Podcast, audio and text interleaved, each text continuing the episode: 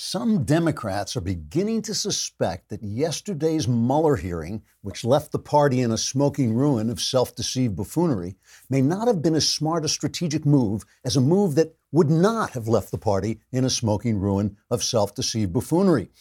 Jerry Nadler, chairman of the committee to seize and devour the three Billy Goats gruff, gave a statement to reporters while wandering dazed up and down the Capitol steps with his face charred and his clothes reduced to ashes.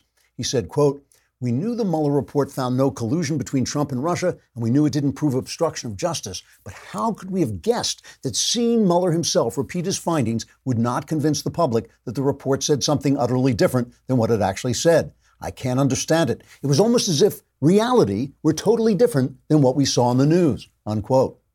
In his testimony, Robert Mueller did add to the impact of his report by telling the committee he did not understand the question, he was not sure what they meant, it wasn't in his jurisdiction, and he could not remember what they were talking about, or where he was, or indeed who he was. But it was all in the report, and they should check it there. After the hearing, chief ABC newsman, Democrat operative, and friend to Jeffrey Epstein, George Sakalopoulos, lay his head on his news desk and sobbed uncontrollably, saying, quote, I was absolutely certain that this was the beginning of the end of the start of an existential crisis that would mark a turning point in the walls closing in of the chickens coming home to roost, of the end of the beginning of the finale of the impeachment of the horrible Trump presidency. After all, I remember hearing that repeatedly on TV, unquote. When told he had heard it on his own show, Sakalopoulos said, quote, Oh, well, that explains why it was completely untrue. Trigger warning, I'm Andrew Klavan, and this is The Andrew Klavan Show.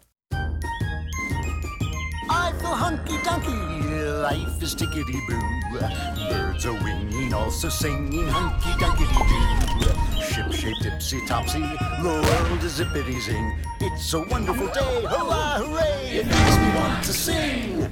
Oh, hurrah, hooray! Oh,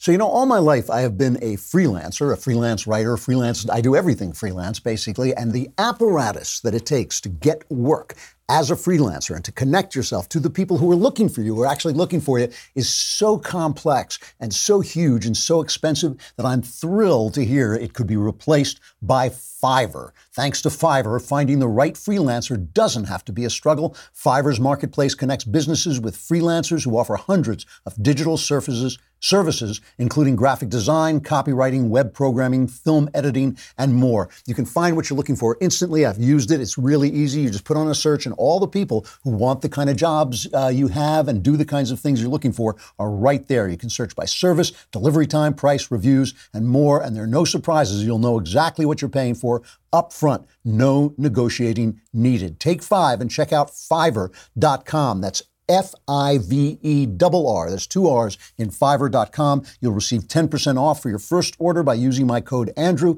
It's so easy. Don't waste any more time and get the service you deserve by going to fiverr.com code Andrew. Again, that's Fiverr, F I V E R R.com code Andrew. Take a look. All right. We've all heard the old expression that a lie can travel halfway around the world before the truth puts its boots on. Never has that been more true than today when search and social media have joined the Democrat news media complex, the entertainment industry, and the academies with the express intention of spreading the left wing lie that our elites can govern us better than we can govern our racist, sexist, unwoke, deplorable, irredeemable, hateful selves. But here's the thing Lives do move fast, but once the truth does get its boots on, they are big, big boots. They are Godzilla sized boots. They're city crushing, earthquake causing, lie flattening boots that tend to leave the lies that raced around before crushed beneath them like cockroaches or rats or commentators on CNN. Yesterday was a good day. A two and a half year lie was exposed, the lie that Donald Trump won the presidential election because of some shenanigans he pulled with Russia. Trump won the election because his opponent was a crook. He outsmarted the opposition on the debate stage and on the electoral field, and because he broke the rules of political correctness that have held us all in mental chains too long, and we appreciated it. And listen, while our journalistic community has betrayed its own principles, sold its integrity, and replaced its sacred mission of truth telling with political propaganda, it's not that I enjoy seeing them publicly disgraced and humiliated and dragged through the mud of their own dishonesty with their hopes crushed and their dishonesty exposed. Oh, wait, yes, it is. That's exactly what I enjoy. In fact, it makes me laugh like some old movie villain. I love it. But I also love seeing, if only for one day, the technology has not become so advanced, media so loud, and confusion so rampant that the truth cannot still have its day and destroy everything in its path. Because the truth is this we voted for Trump because, for all his flaws, he is better than the establishment, better than the elites, better than the ac- academics, better than the America hating left and the tremulous weak kneed right. And if the elites hate Donald Trump so much, and we like Trump better than we like them, maybe it's time the elites started asking themselves how they sank so low that we, the people, prefer even the man they despise to them, because then they too will know the truth about themselves, which is that they are silver spoon mediocrities who are not there to rule us, but to serve us, deplorably normal though we may be. Man, oh man, I laughed yesterday. I haven't had a laugh like that in a long time. You know, I think I think before we do anything else, we, it's been a long time since we've had the Trump happiness montage. But yesterday, I think deserved the Trump happiness montage. Let it rip. We're going to win so much. We're going to win at every level. Hallelujah. Hallelujah. We're going to win economically. We're going to win with the economy. We're going to win with military. We're going to win with health care and for our veterans. We're going to win with every single facet. Zippity-doo-dah, zippity-yay. My, oh my, what a wonderful day. We're going to win so much, you may even get tired of winning. You'll say, please, please, it's too much winning. We can't take it anymore. I feel pretty, oh so pretty. I feel pretty. I don't know, and Austin. This could go on for another 10 gay. minutes. We as have far as to keep winning. We have to win more. We're going to win more.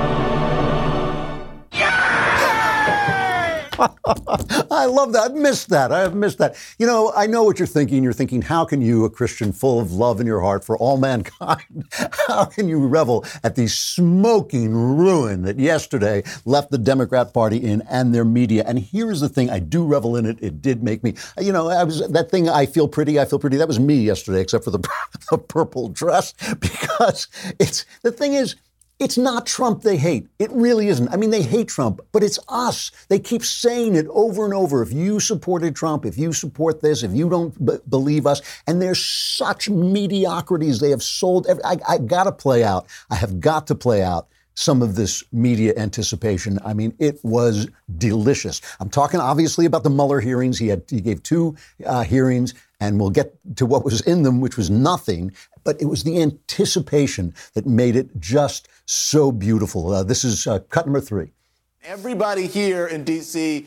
counting down to Mueller time. Pretty much whatever happens tomorrow is high stakes. High stakes hearing on Capitol Hill. The stakes are extremely high. The stakes are so high. The stakes could not be higher. We are on the eve of historic hearings. Historic. Historic testimony. Historic. Historic. This is the room where history will unfold. You really can't overestimate what is on the line for Democrats when it comes to Robert Mueller's testimony. This is a very big deal, so crucial. Really, really important, very dramatic. Mueller's testimony this morning could be their last best chance to convince the public to support impeachment. Do you think there's a make or break moment? Look, it's their make or break moment. Could the outcome sway undecided House Democrats on impeachment? What happens here today is likely to be a turning point in the fight over impeachment. Do you think that it could change the dial on impeachment? Is going to be very damning. The recitation of that evidence could be incredibly damaging. A key moment in the Trump presidency. Testifying before Congress with the presidency at stake. Uh, presidency is a splat.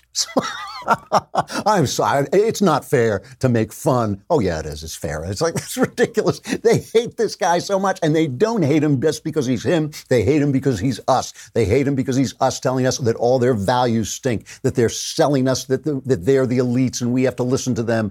They, they, it's just so they're so bad at what they do. They're so they're even worse at what they're supposed to do. Uh, it's it was delicious to watch what happened, and I will tell you about that in just a second. But first, let us talk about NetSuite, which is to help you. It's to help you gather your business all into one place. I have to do this all the time. I run my own business. It's all just a bunch of paper floating around. And if you don't know your numbers, you don't know your business. The problem growing businesses have, all businesses have, that keep them from knowing their numbers is their hodgepodge of business systems. And that's where NetSuite comes in.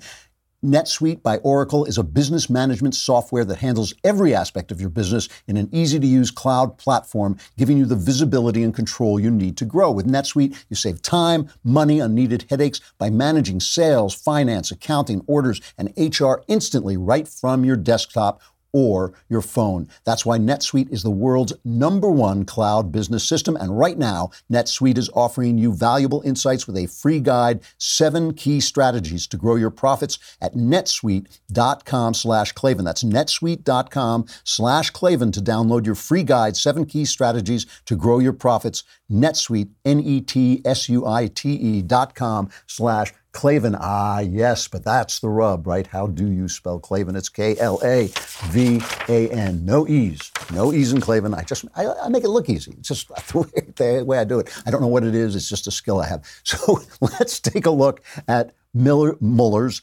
testimony. And this, this really was, a, this is a good compilation of, of Mueller's testimony. Uh, I think uh, this is cut one. I'm not going to discuss uh, other matters. I'm not going to answer that. I, am not familiar uh, uh, with uh, with that. I'm not going to get into that. I'm not going to get into that. I'm not going to engage in discussion about what happened after the uh, production of our uh, report. Not going to get into details. That's not within my purview. Well, I, I, I can't get into who wrote it. I can't get into that internal deliberations. I, well, I, I, can't get into it. I am not going to get into that. I don't want to speculate. Well, I'm not going to go further in terms of discussing. I don't necessarily credit uh, what you're saying uh, occurred. I can't go into the discussion of uh, uh our uh, investigative moves. Well, I'm not going to get into that any further than I, than I already have. I, I get into that at this juncture. I can't speak to that. I can't speak to that. That was outside our purview. I'm not going to speak to that. Uh, I'm not going to speak to that. Not going to get into that. And I am not going to answer that question, sir. I do not accept your characterization of what occurred. I'm not going to speak any more to it. I'm not going to answer that. so that's that was pretty that was pretty much it. You know, the the shocking thing about it, and it actually was shocking, is I mean, the guy has had a, a, distinguished career, and I'm sure at some point he was right on top of it, but he seemed doddering. He seemed to not know what was in his own report. He seemed to not know important things. Uh, he didn't know uh, that one of the um, prosecutors on his team represented Hillary Clinton uh, until after the prosecutor joined the team. He didn't remember the Steele dossier or where it came from. And it raised the question, it raised the serious question who was running this thing? Because we know that all of his people, almost all of his people, were Democrats. Many of them were Democrat supporters financially, had given money to Democrats. Many of them were Hillary Clinton supporters financially. So that means that while the Republicans stood looking on, basically a team of opponents went after Donald Trump on a Russia collusion conspiracy theory that simply was a hoax. That's what happened. I mean, that really was what looked like hap- looked like it was happening. So all this time they're making fun of Sean Hannity, who's sitting there going, "This is a conspiracy." All these Democrat hating people, all these Trump hating people, all this. You know, the thing is, you want to make fun of Sean Hannity. You don't want to behave like Sean Hannity says you're behaving. You know, you want to make fun of the guy. You have to not be the guy he says you are. And it really did look like this was, it really looked like a hit job. It made it look like a hit job. If, if Mueller, the great, the honest, the one Republican on the staff, he was the only uh, registered Republican on the staff, as I recall, if he's if that one guy who was supposed to be the you know rock jawed, uh, square jawed Gary Cooper of honesty, if he had no clue what was going on, then it was all Strzok and Page. It was all these people uh, who hated Donald Trump going after Donald Trump, and even they could not come up with anything. And when they said he wasn't exonerated, uh, a status that simply doesn't exist. not being exonerated by the law is a status that simply does not exist. You're either guilty or you're not guilty. You either bring uh, charges or you don't bring charges. He didn't bring charges. Trump, in a single leap, Donald is free, right? And so, so all of this stuff I mean, it was just embarrassing. There was one moment, there was one moment of potential news uh, when Ted Lieu asked him if the only reason, and this has been kind of a sticking point, if the only reason he didn't recommend charging the president was because the DOJ says you can't indict a sitting president. And at first, Mueller, who just seemed like he really was not competent to answer these questions, uh, at first he said, uh, yes, that's right. And then he came back later in the second hearing, in the afternoon hearing, uh, and corrected himself. Here are both cuts. The reason, again, that you did not indict Donald Trump is because of OLC opinion stating that you cannot indict a sitting president, correct? Uh, that is correct. I want to go back to one thing that was said this morning by Mr. Lieu, who said, and I quote, You didn't charge the president because of the OLC opinion. That is not the correct way to say it. As we say in the report, and as I said at the opening, we did not reach a determination as to whether the president committed a crime. And you got to love the disappointment afterwards. I mean, this we are we put this together a little bit of a disappointment a montage of the press afterwards, going back to remembering, oh, this is it, this is the turning point, it's the beginning of the end, the walls closing in. This endless, endless refrain we have heard for two years, and this was after the hearings were over. You look who's winning now. It certainly seems like Donald Trump is winning between the two. I don't think there's any moment that stood out that says, "Oh my God, there was no aha moment from from this." I I was hoping to hear a little more clarity about whether or not we look at, at this report as a referral. That question was the ball advanced? No, impeachment's over. They needed more fuel for any kind of impeachment effort. So, look, on optics, this was a disaster. Um, a lot of Democrats in particular used the D word and branded this a disaster early on. I, mean, I mean, it's just, you know, it's like they don't watch their own shows. It's like they don't hear themselves. And they think, the other thing is, I always compare it to Singing in the Rain. I don't know if you've seen that great, is one of the greatest musicals ever made. And at the end of this, there's this girl who has been dubbing the words to this girl, to this other movie star who can't sing. And so the good girl is dubbing the words and they pull open the curtain and the, the nasty girl is pretending to sing while the good girl is singing in back of her, and everybody's sitting there looking at it, but the bad girl doesn't know she's been exposed. That's what the press is like. It's like they walk around with their pants down and they think we don't notice. They think we don't see who they are. You know, they, that's how stupid they think we are. They, they started this whole thing, these hearings, because they thought we were too stupid to read the report, too stupid to know what was in the report, too stupid to actually understand. So they said, well, you didn't read the book, so we're going to show you the movie. And the movie was worse. I mean, the movie was actually worse than the book. A lot of people said, well, this is a victory for Nancy Pelosi. Why? Because she's been trying to tame the impeachment forces because she knows she's smart and canny enough to know that if they go on with this, if they impeach Trump, we see them now. We see them. It's like they're right in front of us. They're not hiding from us. The curtain is open. We see who they are. If they impeach Trump, I think Trump will walk away with the 2020 election if they try to impeach him, if they bring this, if they just stop the business of the country. I think it'll be the same mistake the Republicans made with Clinton. We get it. We get Trump as a, an oddball. We get he's got a big mouth. We get he says things he shouldn't say. We get it. We knew that actually before we elected him. You know why? Because his name was Donald Trump. You know, we knew he was. You know, it's not like we elected some mystery man. He was Donald Trump. We'd seen him on TV for 20 years it's it's absurd that they thought that, that suddenly we are going to go, oh, wait a minute, we elected Donald Trump. We see them, so so they think so they think this was good for Nancy Pelosi because now they will tamp down uh, the the forces that want impeachment. I'm not so sure. I'm not so sure. These, this impeachment thing has a life of its own. They're in this feedback loop with the media. The Democrats are in a feedback loop with the media. Everything they say, the media feeds it back to them, so they think it's true. They're in this little bubble. You know, it's really true that the Republicans are in this bubble too. They walk around terrified that the New York Times is going to say something. They don't think we're smart enough to understand that we will listen to them if they speak the truth. They don't think so. But the Democrats are also in that bubble, getting this feedback. You're right, baby. You're right. We love you. We love you. They're like they're like the dictator who's followed around by five guys uh, saying, you know, yeah, yeah, yeah, the people love you, the people love you, and he doesn't see the mob outside with torches and pitchforks. That's what the Democrats are like.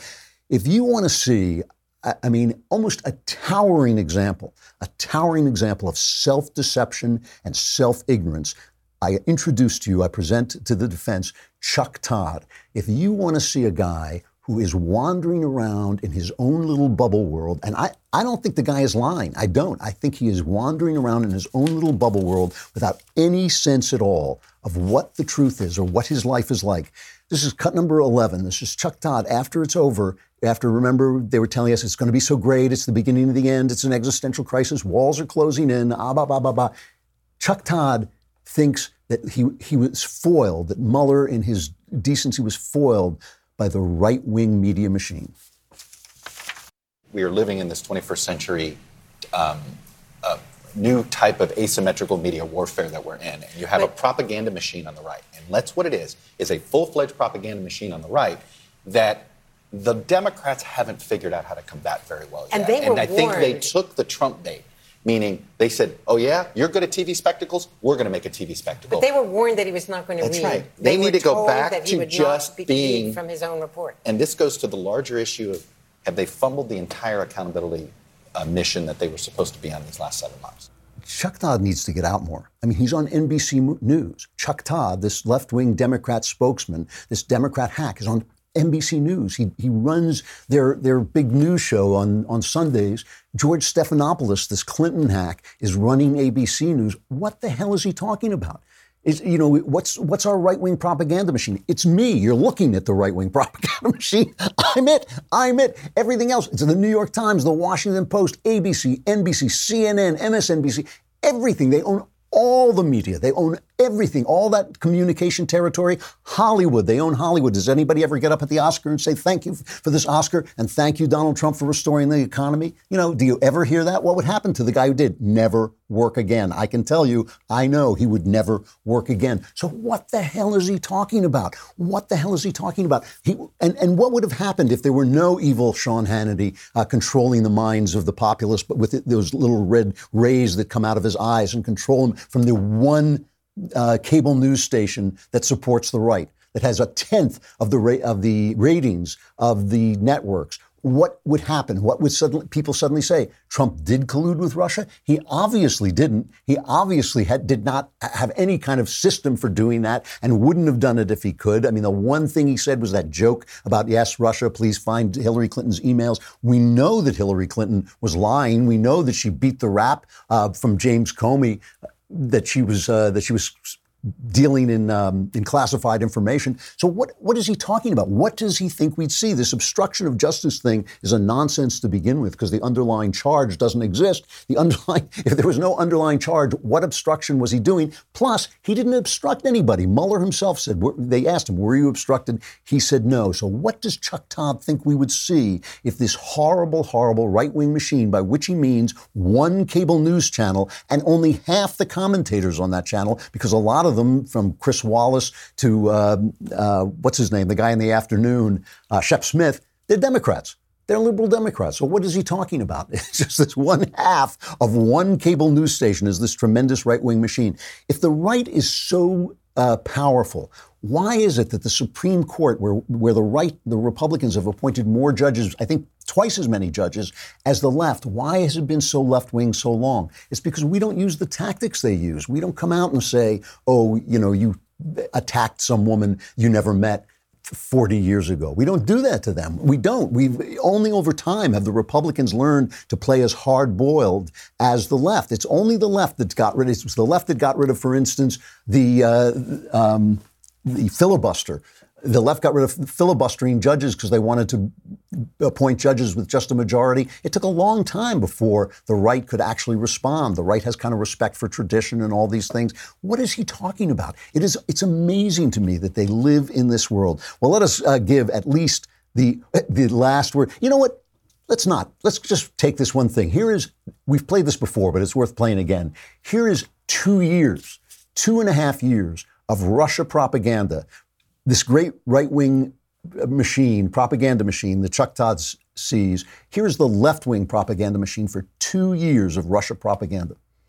Breaking news. A bombshell. Today is a turning point. Today was historically bad for President Trump. Today was a turning point. A turning point. We're at a turning point here. The beginning of the end for the Trump presidency. We have another bombshell. Mike Pence might have to assume the office of the presidency. Rumblings of the word impeachment. Breaking news. Another bombshell out of the White House. I believe this is the beginning of the end. I do too. It's really the beginning of the end. He may be feeling the walls closing in on him. All the walls closing in on him. The walls closing in on him. Breaking news, a new bombshell. One astrologer says this means the beginning of the end for President Donald Trump. Trump will resign. Trump is going to resign. Is this the tipping point? I know we've said it. over and over You think this is a tipping point? and over and over This is a tipping point. and over and over. Breaking news President Trump off the rails. It was the beginning of the end today. The beginning of the end. Breaking news tonight, new bombshell. This is the beginning not the end. The beginning of the end. The walls are closing in.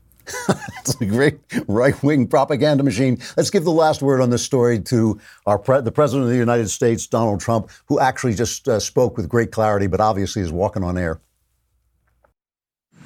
But I think today proved a lot to everybody. In fact, some of my biggest opponents wrote things today that I wouldn't have believed they would have written, and I appreciate that they did that. This has been a very bad thing for our country. And despite everything we've been through, it's been an incredible two and a half years for our country. The administration, our president, me, we've done a great job. We've got the strongest stock market, the best unemployment numbers, the most number of people ever working in the history of our country right now, almost 160 million. Our military has been rebuilt and getting even stronger.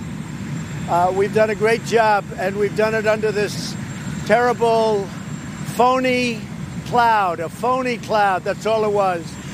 And they should be ashamed of themselves, absolutely ashamed. And you know who knew it was a phony cloud more than anyone else? It was Schiff and Nadler and Schumer and Pelosi, every one of them. They all knew it was phony stuff. Again, you want to hate Donald Trump, don't act like Donald Trump says you're acting. He's absolutely right. They have made him right. They have made every word that came out of his mouth absolutely true. And if I were Trump, I would wonder about the Republicans who stood by and let that happen. I would wonder about, you know, not just Jeff Sessions who recused himself when he shouldn't have, but I would wonder about all the Republicans who sat there. Didn't any of them know that Mueller wasn't running this thing? Didn't any of them know that a cabal of anti-Trump guys were doing the investigation? This has been a good week, and I think I should remind you of some of this or bring some of this up because the Klavanless week is coming and you're heading into chaos and death and destruction. None of you are going to survive that, I know, but like, but just to take this with you into the into the uh, deluge, uh, some really there's been a lot of good news. Uh, the Justice Department opened a broad antitrust review into whether dominant technology firms are unlawfully stifling competition. Uh, this is a new threat for companies, reading from the Wall Street Journal, such as Facebook, Google, Amazon, and Apple. Uh, Facebook just got fined $5 billion for playing fast and loose with our privacy, uh, but then they made $16 billion, so I'm not sure that they, they really care. But still, this is, I, I don't think I'm being. Uh, a conspiracy theorist to see a little bit of politics in this. The Justice Department is opening up this antitrust suit while Google, Twitter, and Facebook are doing everything they can to skew the, the election. As the election gets closer, they have tightened up on conservative voices. They throw us off Twitter for anything that anything that sounds conservative at all. They really did have plans, I believe, to try and skew this election. And I think this is Donald Trump saying back, you know, you can do this, but if you lose, I am coming after you full bore. It wouldn't surprise me if a lot of this pressure on the uh, on the tech companies disappeared after the election if Trump wins. You know, Project Veritas, James O'Keefe is still bringing out these Google guys who are telling us that this stuff is happening while Google goes in front of Congress and lies. Google, Facebook, Twitter, all of them, while they lie and say there's no bias. Uh, Project Veritas has been repeatedly bringing out these guys and then getting censored for it. Uh, here is a guy named Greg uh, Coppola, a Google software engineer, who talks to James O'Keefe, uh, just saying, yeah, they, they basically, this big corporations have now melded with the Democrat Party. I look at search and I look at Google News and I see what it's doing. And I see Google executives go to Congress and say that it's not manipulated, it's not political. And I'm just so sure that's not true. I think as the election started to ramp up, uh, the angle that the Democrats and the media took was that anyone who liked Donald Trump was a racist, um, even a Nazi. And that got picked up everywhere. Uh, well, I think we're just at a really you know, important point in human history. Um, I think for a while we had tech that was politically neutral. Now we have tech that really, first of all, is taking sides um, in a political contest, which I think, you know, anytime you have big corporate power merging with political parties, can be dangerous.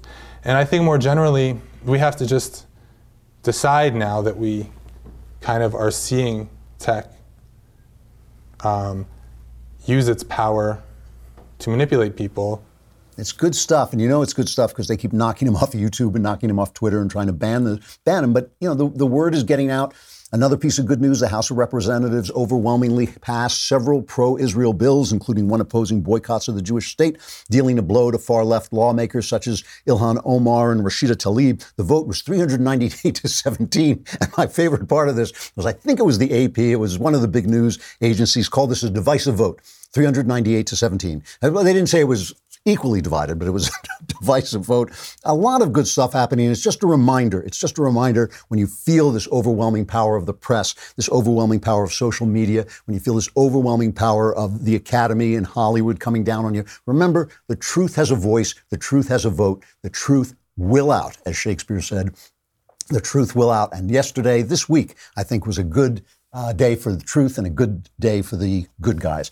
We're going to stay on the air because we want you to hear our guest, and uh, he served our country, so we don't want to uh, relegate him uh, to dailywire.com. But that's all the more reason for you to come over to dailywire.com and subscribe because then you can watch the whole show. Of course, you can listen to the whole show anywhere, but you can always watch the whole show right on dailywire.com for a subscription cost of just 10 lousy bucks a month. Uh, that is 100 bucks. We make it 100 bucks for the year. You get the leftist tears tumbler. You get to be in the mailbag and ask questions. It's a good deal. So go over and subscribe, but we will stay with you and introduce uh, Jack Carr. He is an author and former Navy SEAL. He served our country for 20 years. He's the author of The Terminal List, and his newest novel, True Believer, will be released uh, at the end of the month. His website is official Jack Carr, two R's, officialjackcarr.com, and you can find him on Twitter at Jack Carr USA. Jack, you there? I am here. How are you? Thanks for having me. It's no, it's nice to have you on. Thanks very much. Uh, so let, us first talk about the book, uh, The True Believer. Is this a sequel to The Terminal List? It is. So, so, the first one was really a novel of revenge without constraint, and this one is uh, a novel of violent redemption. I like to say. All right, I like it. Can you give us a, a brief rundown of the plot? Sure. So the first one leads off with a guy who has a background similar to mine, and that he was a former enlisted Navy SEAL sniper, becomes an officer, and he's at that time where he's going to get out and take care of his family. He's uh, he's at a lieutenant commander, so if he stays in, he's not going to lead guys tactically on the battlefield anymore. And that's where I found myself when I was deciding to get out of the military. And that's of course when disaster strikes, and he's wrapped up in a conspiracy to test drugs on our uh, nation's most elite soldiers that uh, result in brain tumors, tum- uh, terminal brain tumor tumors. And of course, he unravels this conspiracy and starts putting the bad guys, who include some uh, uh, members of the, the, financial sector and the government, in the ground one by one as he worked his way up his list, using the tactics and techniques the enemy used against us in Iraq and Afghanistan so effectively on home soil. So it's uh, it can be read as really a basic novel of revenge, but it can also be looked at as a guy who uh, is really uh, becoming the insurgent, becoming the terrorist that he fought for so long, and then uh, at another level, it can be about a vet from Iraq and Afghanistan bringing the war home to people that have been, you know, sending young men and women to their deaths for creeping up on 20 years now. Um, yeah. So that's uh, that was the first one, and I was inspired by the the Church hearings in the 70s about some of the testings that they did on uh, military uh, members, people in uh, mental institutions, hospitals, uh, people at universities without uh, anything in place really to to safeguard the the people that were really unwitting human test subjects. So I figured, hey, what if someone didn't get the memo? And now we're we're so many years later, and we can revisit that. But second one, continuation of that story, and the the the protagonist James Reese is uh, uh, well was inspired by something that happened to me in Iraq in 2006 an Iraqi officer who was really head and shoulders above the other Iraqi officers we worked with uh, as a tactical leader and years later I got word that he disappeared and I thought hey what if I was to make this a lot more interesting and have him resurface in Europe now mm-hmm. on the other side so uh, the government has to track James Reese the protagonist of the first novel down because they worked together in Iraq and he has to go find his former friend who's now switched sides. So you, it's uh, very therapeutic to write, actually. Yeah, you talk, you know you talk about. I, I kind of noticed that you talk about that. You say the theme of this book is redemption. Why does this guy need to be redeemed exactly? Right? So the first one, he he uh, essentially is abandoning a lot of the things that he he fought for, that he believed in after his family's taken from him, his truth, his troop is taken from him, and uh, he just goes on this rampage of uh, revenge without constraint because uh, he thinks he's dying. Um, and I got that from uh, just growing up studying, just getting ready to go in the SEAL teams for most of my life, uh, studying the Japanese code of the samurai Bushido and how they would go into battle thinking they were already dead because they thought that made them more effective and efficient warriors. So I thought, hey, how do you do that in a modern construct? And uh, how do i make this guy dying? Uh, thinking he's dying anyway. And uh, so that was where the, the testing of the drugs came in. So really uh, now in the second one he finds out that and it's not too much of a spoiler because it starts with this but he finds out that he's uh, he's not dying so now what do you do? Now, if you've abandoned all your principles, abandoned everything that you fought for, uh, essentially abandoned your your country, uh, now how do you learn to live again? And that's really what uh, affects can be anything in life, any transition. But my experience is leaving special operations, so a lot of guys have a tough time doing that, uh, going from something that's so focused on the mission, focused on the guy to your right and left, um, and now they have to go on and start a new chapter in life, and that's oftentimes difficult. So that's where the protagonist of the story finds himself learning to live again, finding that purpose, finding that next mission.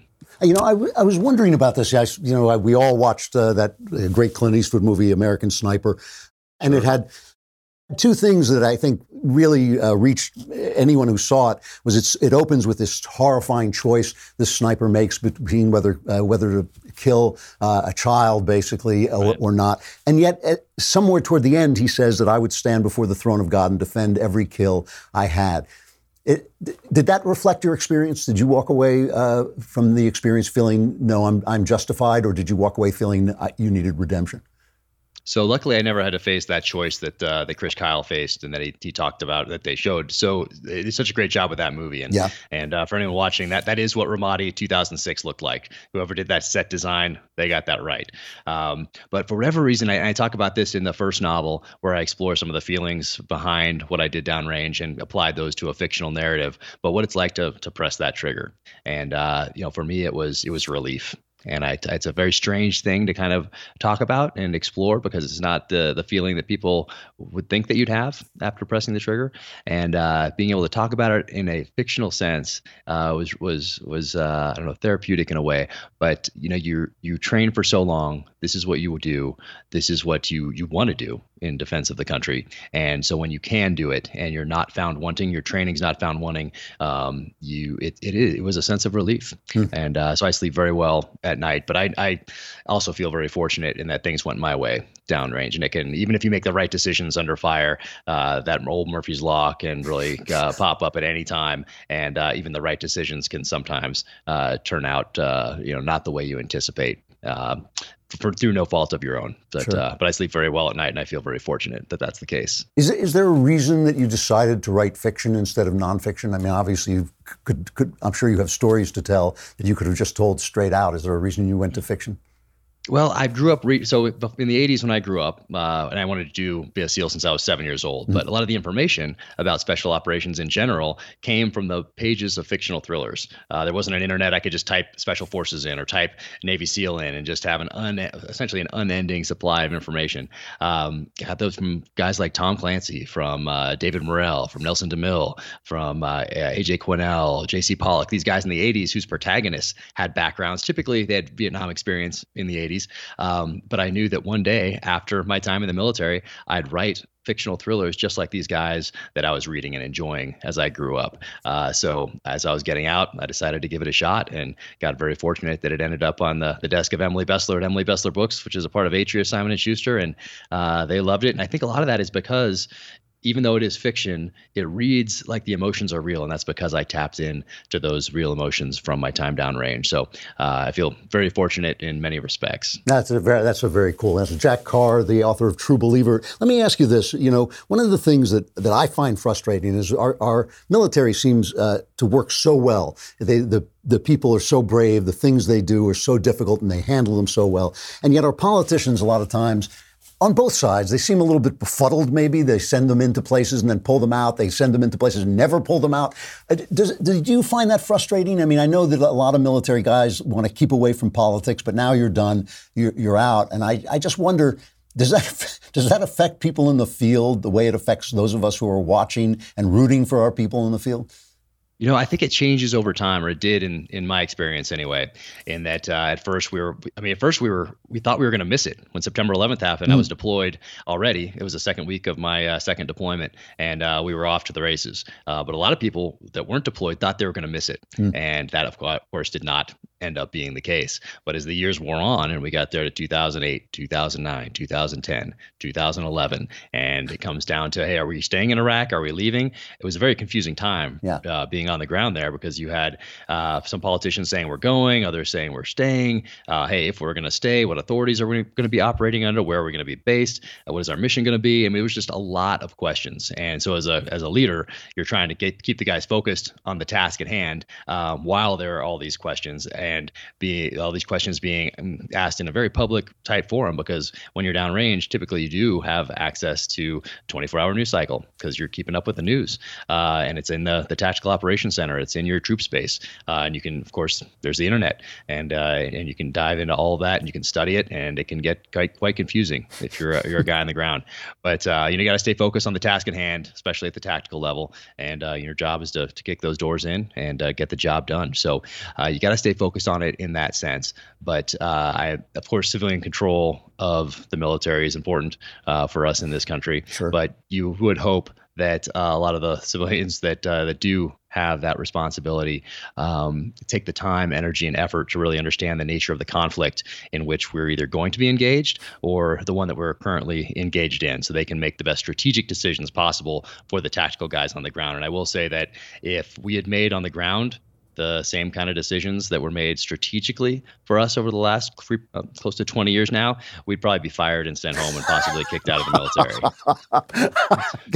if that makes sense. No, it does. I get it. Yep. Uh, I, I got to, before I let you go, I just have to ask one question. Uh, you say that you had to give this to the government for vetting, that you, there were things you were not allowed to reveal. And a kind of uh, cool troll in the book is you, you actually show the blacked out parts without revealing what you're not allowed to reveal. What kind of thing did they uh, make you take out?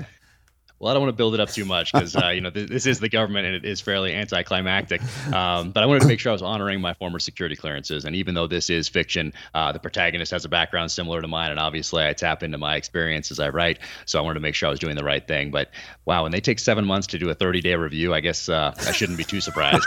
Uh, Did they take seven months to review the book? Seven months. So they they advertise 30 days. Yeah. Uh, so as in one month passed, two months passed, three months passed. Uh, I guess they're not big readers over there at DoD, which uh, shouldn't come as a surprise to, to anyone.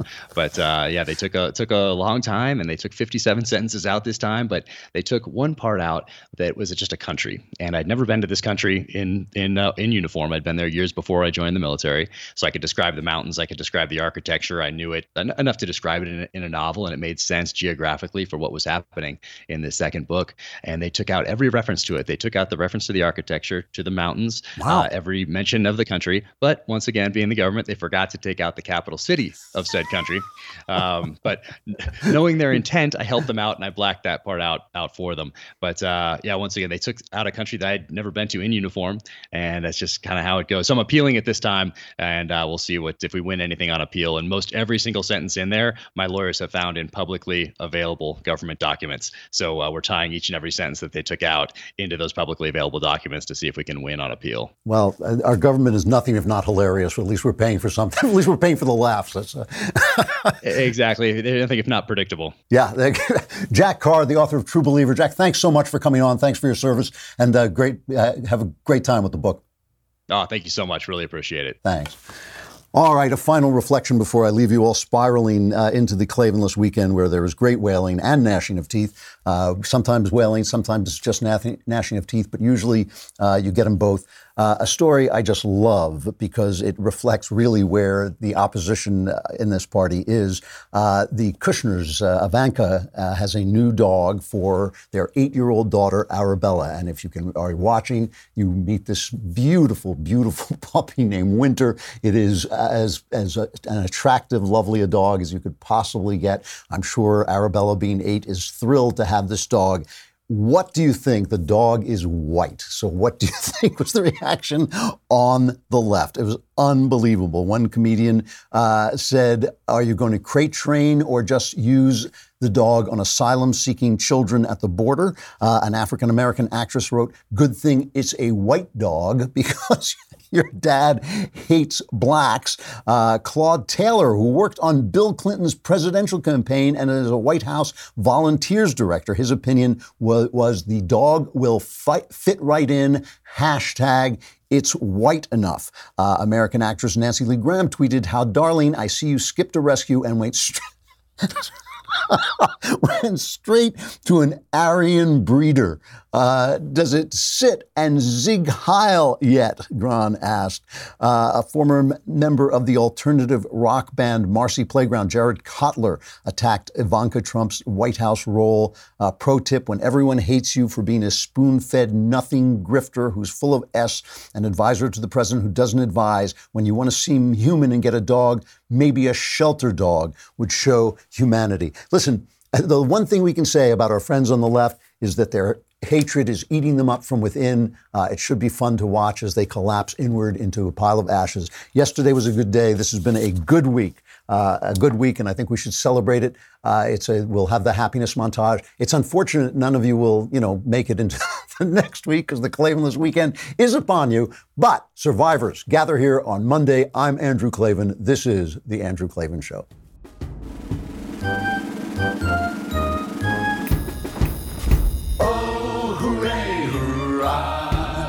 The Andrew Klavan Show is produced by Austin Stevens and directed by Mike Joyner. Executive producer, Jeremy Boring. Senior producer, Jonathan Hay. And our supervising producers are Mathis Glover and Robert Sterling.